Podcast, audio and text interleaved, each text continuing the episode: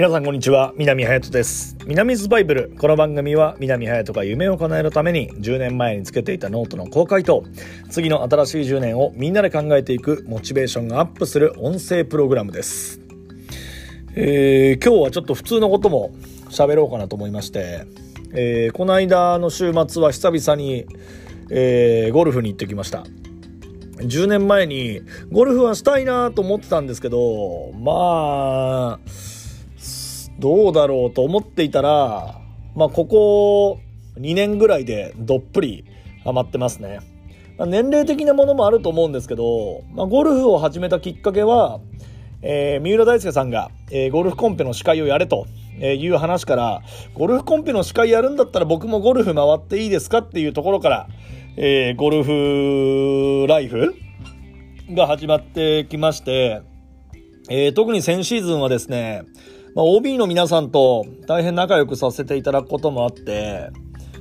野球がない月曜日は本当に多く行ってましたね。まあ、まだまだ全然実力は、えー、それほどでもないんですけど、ただ、大人になって、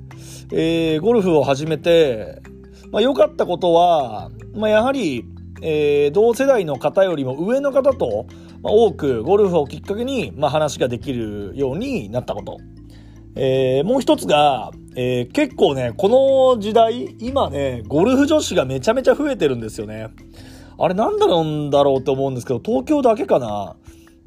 まあ、あの、元モデルだったり、えー、キャンギャルだった子がゴルフ始めてるので、まあそういったので、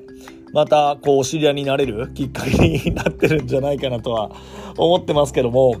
まあ、ただ、あのー、性のスポーツなので、静かな方のね、あの、動く方じゃなくて、性のスポーツの方なので、まあ、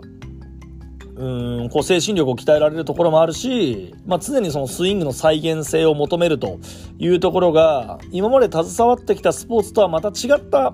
えー、動きがあるので、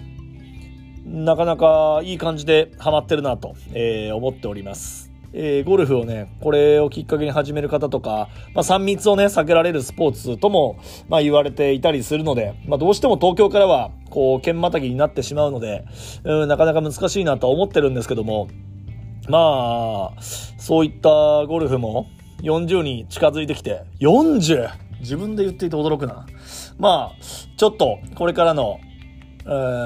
人生で、えー、極めて、極めていきたいというか、まあもうちょっと上手くなりたいなと思ってるスポーツになりますんで、えー、一緒に行ける方はぜひ今度行ってみましょう。ということで今日はちょっと、えー、週末の話させていただきました。えー、南ズバイブル。